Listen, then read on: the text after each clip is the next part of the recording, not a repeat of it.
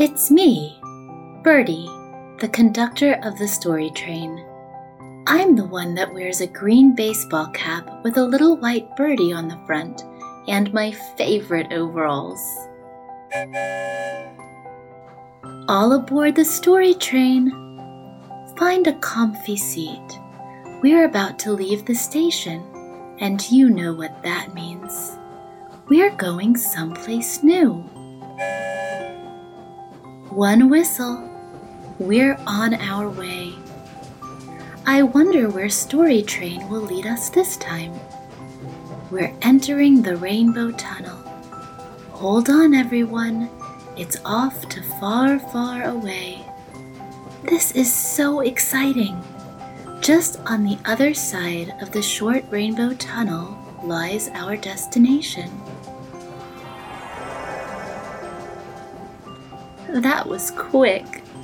We're already at the end of the tunnel. Oh, I know this place. It's a howling desert. I can't believe how much sand there is. When the wind whips up, whew, it sounds like howling, and you have to cover your face. This is not an easy place to live. But that doesn't mean that there aren't some incredible creatures who live here. Can you think of animals that live in the desert? Hmm. Snakes? Spiders? Meerkats? Lizards? Ah, and of course, camels. Today's story is about a camel, and it was imagined by the English novelist Rudyard Kipling. It's called How the Camel Got His Hump. In the beginning of years, when the world was so new and animals were just beginning to work for humans, there was a camel. And he lived in the middle of a howling desert because he did not want to work. He figured that no man or woman would find him so far out in the dry expanse of sand he'd found and put him to work. So he ate sticks and thorns and milkweed and prickles. He was terribly idle.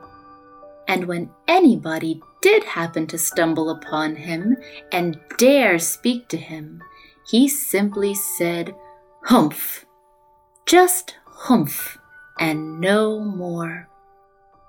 One Monday morning, a horse came to him with a saddle on his back and said, Camel, oh, camel, come out and trot like the rest of us. Humph, said the camel, and the horse went away and told the man he worked for. Presently, the dog came to the camel with a stick in his mouth and said, Camel, oh, camel, come and fetch and carry like the rest of us. Humph, said the camel, and the dog went away and told the man he worked for. Presently, the ox came to him with the yoke on his neck and said, Camel, oh, camel, come and plow like the rest of us. Humph, said the camel, and the ox went away and told the man he worked for. At the end of the day, the man called the horse and the dog and the ox all together and said, 303, I'm very sorry for you but surely that humph thing in the desert can't work, or he would have been here by now. So I am going to leave him alone, and you must work double time to make up for it. That made the horse and the dog and the ox very angry. So they held a dinner on the edge of the desert to try and calm down.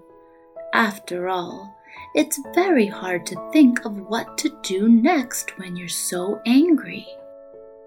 But as they were finally sitting down to calmly eat together, after a long, hard day, the lazy camel came by chewing milkweed, being most excruciatingly idle, and laughed at them.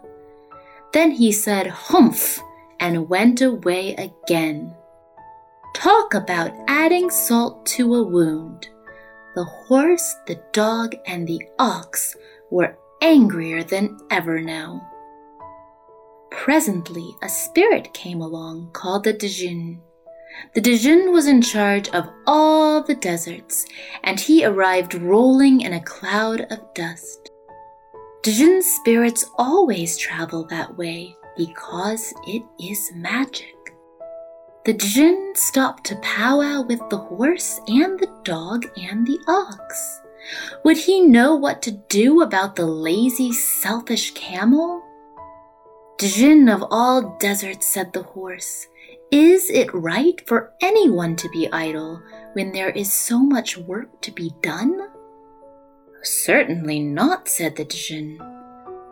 Well, said the horse, there's a thing in the middle of your howling desert with a long neck and long legs, and he hasn't done a stroke of work since Monday morning.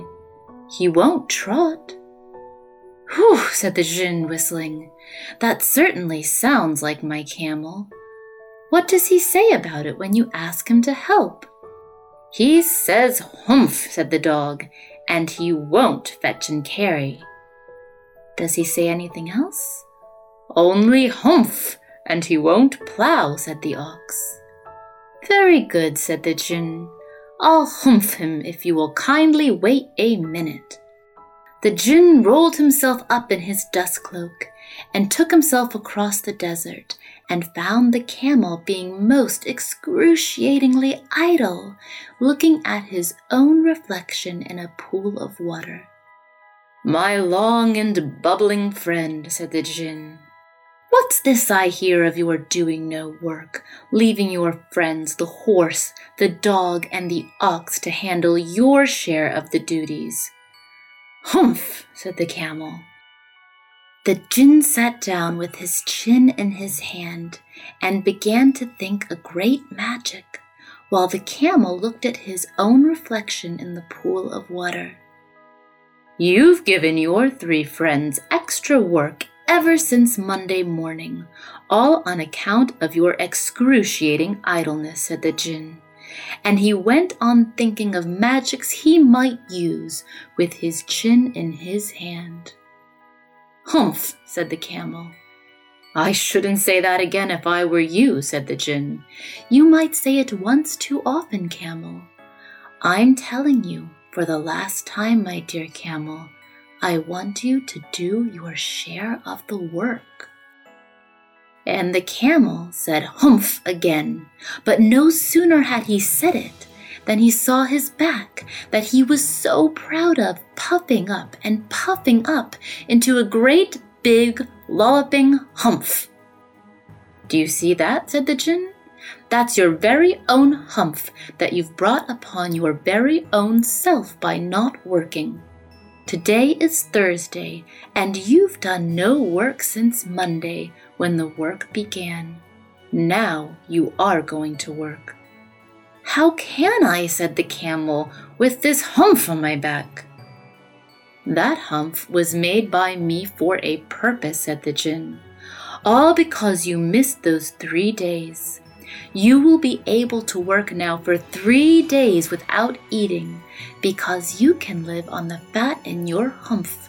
So don't you ever say I never did anything for you. Now you go to the three at once and behave. Humph yourself. And the camel humphed himself, humph and all, and went away to join the three. And from that day to this, the camel always wears a humph. We call it hump now, not to hurt his feelings.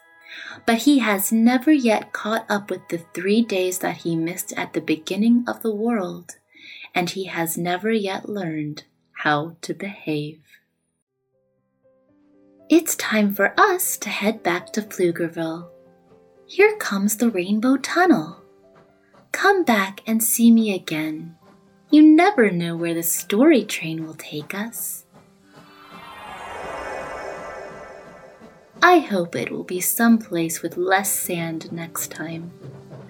If you like stories, search for Go Kid Go wherever you listen, and you'll find lots of adventures.